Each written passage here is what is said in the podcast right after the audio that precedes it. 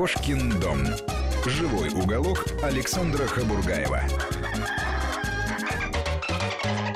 Здравствуйте, здравствуйте, дорогие друзья, кто лишь недавно к нам присоединился. А к нашему разговору у нас в гостях Игорь Гай, классик отечественной дрессировки собак. Игорь, я тебе задал такой вопрос. К сожалению, ты не можешь дрессировать всех собак земного шара, но вот есть какой-то критерий отбора, да, когда э, человек э, решает проблему со здоровьем, он ищет врача, который спас его друга, да? Ну, понятно, сарафанное радио. Ну, а как еще-то? Ну вот есть квалификация там заслуженный мастер спорта, мастер спорта международного класса, понятно. Есть там, я не знаю, народный артист России, понятно. Ну а с дрессировщиками, как, как узнать, перед тобой дразнила пугала, который может такой лапши на уши навешать человеку, или действительно профессионал? Ну, здравствуйте еще раз. Наверное, все-таки это сарафанное радио больше работает. Хорошо, я по другому пойду пути. Вопрос первый. Что лучше, площадка или частник, который приезжает тебе домой? А, это все зависит от какие задачи ставятся владельцам который приобрел собаку, что он от нее хочет. Не, ну, во-первых, кто к тебе приехал, уехал, непонятно куда. А и, площадка, во-первых, ты никуда не денешься, это твоя площадка. Во-вторых, площадка это школа такая, где это бренд, понимаешь? Вот каждая площадка, их много. Нет, согласен, да, площадка определенного рода бренд, но технологический процесс. Ты обуч... с какой площадки? Обучение. Это какая Люська, с Елоховки, да? Да, да, да. Нет, просто технологический процесс, да, будем называть его так, ну обучение собаки иногда не требует площадки. Э, достаточно... Ну, как не требует? Во-первых, площадка – это а, социализация. социализация. Социализацию можно проводить в городских условиях, допустим, и не имея площадки. Это не совсем принципиальное такое вот условие. ты ко мне ездишь на Рублевку, да? У меня там одна собака, и я скажу шоферу, повару, чтобы не появлялись рядом, чтобы не мешали Игорю Гаю. Ну, да? А потом собака выходит, хорошо, где много Саш, народа, а на она началь... тушуется. Нет, на начальном этапе так и делается. Никто не должен мешать Игорю ну, Гаю, да. в том числе и собаке, когда угу. идет э, первичное, так сказать, обучение. А потом состоится просто выезд в город, там, в ту же Жуковку, Барвиху, где есть люди, и показ собаки э, вот этого нового мира. То есть, ну, это называется как адаптация? Адаптация к городской среде, Ну, это социализация в любом случае, потому что ты прав, на самом деле, что на площадке процесс обучения владельца усложняется, потому что там собака попадает в эти условия, где много других собак, она сильно отвлекается, а человеку надо донести мысль о том, что надо сделать делать с этой собакой в данный момент, человек mm. сам теряется.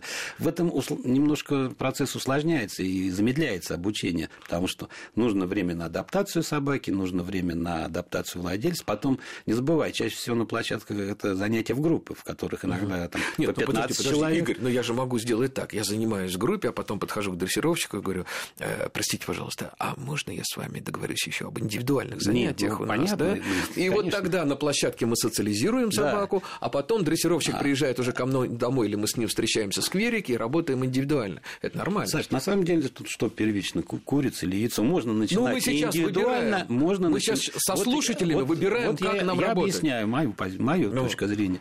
Можно начинать и индивидуально по месту жительства владельца, ну, потом с, с обязательной социализацией либо в городе, либо на площадке. Можно начинать на площадке, но если человек не успевает усвоить за то время, которое уделяется на площадке, то можно и дополнять индивидуальным занятием. То есть комбинированный метод. Игорь, Он ну, лучше всего. Я понимаю. Вот пойми, я просто я сейчас пытаюсь тебе объяснить, почему я завел этот разговор э, на последнем этапе нашей встречи.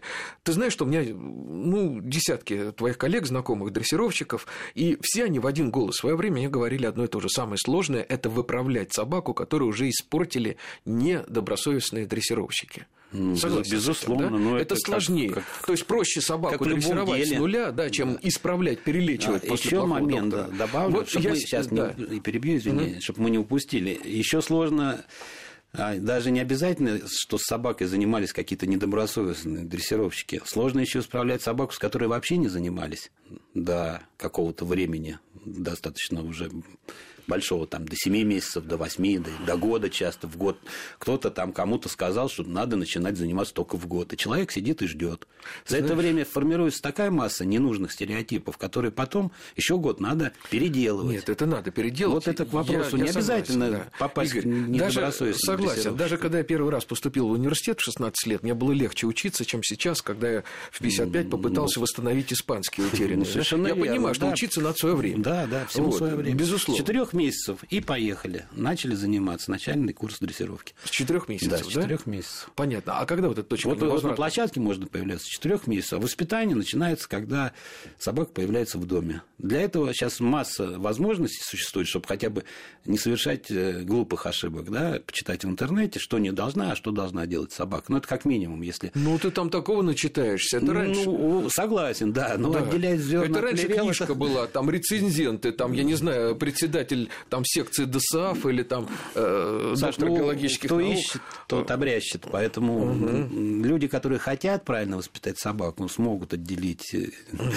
Даже чисто, опять мы говорим об интуиции. Э, Ну, понятно, понятно. Слушай, а напоследок еще один такой миф. А скажи, пожалуйста, тоже миф, что это я все к, расизму, к собачьему тяну, что дворняжки, они самые умные? фу, Я не считаю их самыми умными, но я считаю их самыми глупыми. И, кстати, хотел тебе заметить, что сейчас тенденция идет, вот ну, по моим наблюдениям, Так. даже состоятельные люди почему-то предпочитают брать собак, метисов, дворняжек. Так это же здорово. Да, из приютов. Это Я знаю здорово. очень известных людей, которые просто не берут дорогущую собаку, там, какую-нибудь тибетского мастифа, к примеру, или еще какую-нибудь экзотику, а берут э, собаку из приюта не потому, что у них нет денег, а потому, что они хотят сделать доброе дело. Слушай, Игорь, И ты- при этом эта собака, да, они по психике бывают разные. бывает, да. Все-таки я бы предпочел заниматься немецкой овчаркой, но Из хорошего питомника. из хорошего питомника. Ну, это Ну в силу особенности, это не расизм, это в силу того, что эти собаки отбирались по дрессируемости, а дворняжки не отбирались. И живут они по своим законам, да? Нет, ну просто не надо делать из э, дворняжки там разыскную собаку или там, я не знаю, идти с ней охотиться. это не супер собака, ну и не супер э, как бы Ну минус. Слушай, ну спасибо, ты вообще нас порадовал, потому что если такая тенденция обозначилась, Ты знаешь, да. это говорит о том, что наше общество взрослеет и становится гуманнее. это Ну, вот мы- очень здорово. Два примера, да. Один, когда собаку привязывают к машину и тащат, а второй, когда люди массово, вот у нас на площадке очень много приходят с метисами. Люди подбирают, Ну, находят. Игорь, я тебе могу сказать Поэтому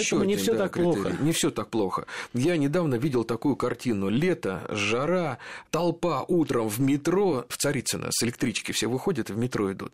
Вот. И валяется посередине собака, такая наглая, раскинув ноги. Отдыхает. Толпа растекается, через нее перепрыгивают. И никто, Никто, ей, да. никто ей не сунул ногой под ребра. Ну, То есть да, это говорит да. о том... Это вот я- радует, Я это просто радует, стоял, честно смотрел, и я радовался. Господи, думал, неужели я дожил наконец до этого часа, когда мы, люди, в моем отечестве, любимом, стали такими терпи... Ну, как там в песне, их у нас гораздо больше, чем плохих, да, хороших. их- да, хороших все-таки больше, чем плохих. А, Игорь, у нас совсем-совсем чуть-чуть осталось времени. Ну и э, напоследок давай какие-нибудь все-таки советы. Итак, мы ищем дрессировщиков, мы находим площадку. А, Вот к чему мы приглядываемся? А, Сколько лет дрессировки? Понятно, соврет человек, скажет, что 20, а на самом деле вчера этим занялся. Соревнования. Ну, ты сам говоришь, только один русский ринг. Мне, наверное, Саш, проще назвать, как правильно выбирать собаку, чем как правильно выбирать А как дрессировщика. собаку выбирать? Интересно, за минуту научишь? Да, ну, в общих чертах. Хотя бы посмотреть, что делали у нее родители, хотя бы убедиться в видеозаписях, да, там, не только дипломы, бумажки, а, как правило, люди... То есть которые- хочешь выбрать щенка, посмотри на Да, его если тебя интересует защитная собака, обязательно посмотри, что делали родители, которые... То есть, если ты приходишь за щенком, а его мама, сука, «Ав, ав, ав, ав, ав, ав, ав, ав», и на секунду не успокоилась, Ну да, значит, есть подозрение, что и щенок будет себя так вести. Ну, то есть вот здесь. А как дрессировщика выбирать, я не знаю. Я никогда их... А, нет, я выбирал их, когда я был сам еще 14-летним подростком. Но у меня был стандартный путь площадка ДСАФ. Потом я понимал, что площадка мне не дает, и я встретил великого дрессировщика Ивана Затеваха. Я его не Да. встретил, мне его судьба послала. Поэтому я считаю, а людям я сейчас просто расскажу. вот тем- пошлет судьба. Я тем трем людям, которые э, просят, чтобы им немножко объясняли, у нас только три таких слушателя. Я просто объясню, что Ваня Затевахин в свое время сделал великую вещь. То есть он пришел э, в дрессировку, в профессиональную, когда там была ДСАФовская школа, о чем мы говорили, но он был после э, географического факультета, ну, он биолог.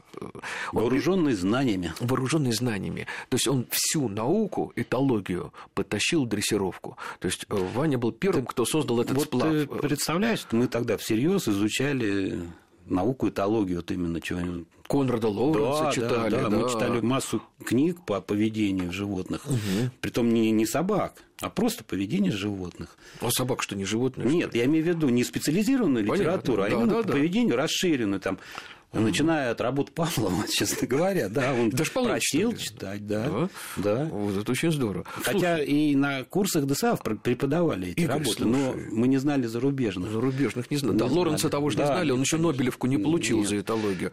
Вот.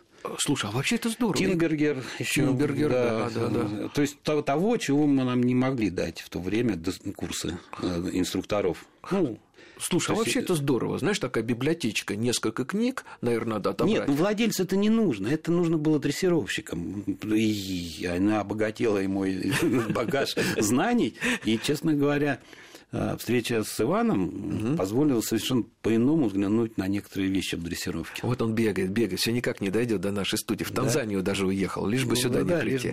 Ладно, мы его отловим, вместе отловим. Да. А, ну... Нет, я, вопрос-то был, а как найти дрессировщика? Вот я нашел, и, угу. я, и это изменило, можно сказать, мою жизнь. Я стал тоже дрессировщиком. Хотя я был в то время уже инструктором, да, я все равно шел бы по этому ну пути. Но может быть, не так прямо, как сейчас. Ну, может быть. Ладно, но, во всяком случае, я надеюсь, что все те, кто нас сегодня слушал, у кого еще нет собак, но которые еще колеблются, заводить, не заводить, а, наверное, они все таки утвердились в каких-то своих мнениях, которые помогут им в дальнейшей жизни. Ну, надеюсь, хотя мы очень поверхностно и вскользь прошлись по очень глубоким вопросам. Да, по очень глубоким. Ну, фарватер мы обозначили этих глубоких вопросов, и я думаю, потом отдельно каждую, каждую такую глубоководную банку мы обязательно разберем. Это был Игорь Гай. Э, классик отечественной дрессировки собак. Спасибо. Вот так. Вы очень любезно. Всего доброго. Кошкин дом. Живой уголок Александра Хабургаева.